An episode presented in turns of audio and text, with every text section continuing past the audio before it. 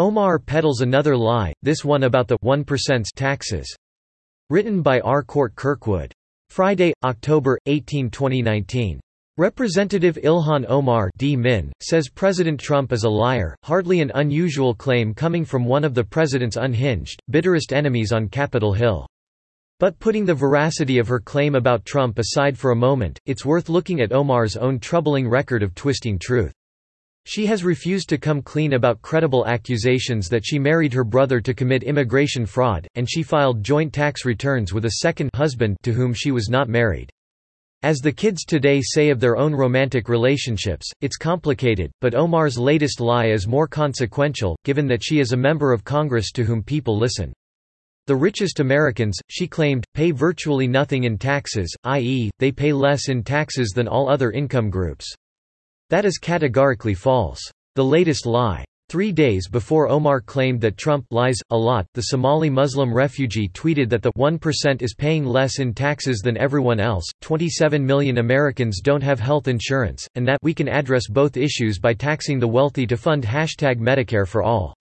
Let's get it done when we get back to Washington. However, many Americans don't have insurance, the taxes paid by the 1% are unrelated to it, and in any event, Omar lied about how much the rich fork over to the federal government. And that doesn't count what they pay to the states. Had Omar taken a few minutes from bashing the president and searched Google, she would have learned the following. In 2016, the top 1% of taxpayers earned 19.72% of the nation's adjusted gross income (AGI), but paid 37.3% of federal income taxes. The top 5% earned 35.2% of AGI, but paid 58.2% of federal income taxes. The top 10% earned 46.6% of AGI and paid 69.5% of taxes. The top 25% took 68.4% of AGI and paid 86% of taxes. The top 50% earned 88.41 of AGI and 97% of taxes. All of which means the bottom 50% of earners paid just 3% of the nation's federal income taxes, which in turn means that a significant percentage of those earners pay nothing. These unassailable data, compiled by the National Taxpayers Union Foundation, aren't new and are to some degree unremarkable. Of course the rich pay most of the taxes, and because of that, they obviously benefit more from tax cuts than people who pay less. But even after the tax cuts, they still pay most of the taxes. If Omar doesn't know that, she's ignorant. If she does, she's lying. Charity demands concluding that she slept through math class. Lies about her marriages and income taxes. Yet Omar's high jinks with the truth about taxes pale next to the mendacity about her marriages and her own income taxes.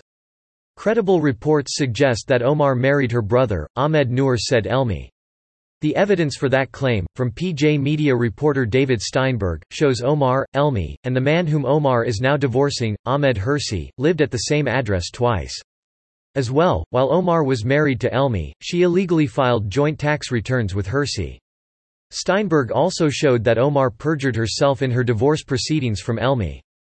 Omar's convoluted marriage history is hard to unravel, but as Steinberg reported, the marital mess adds up to two things, student loan and marriage fraud. Fraud always involves some sort of lie, which might just mean that Omar lies a lot, as she said of Trump.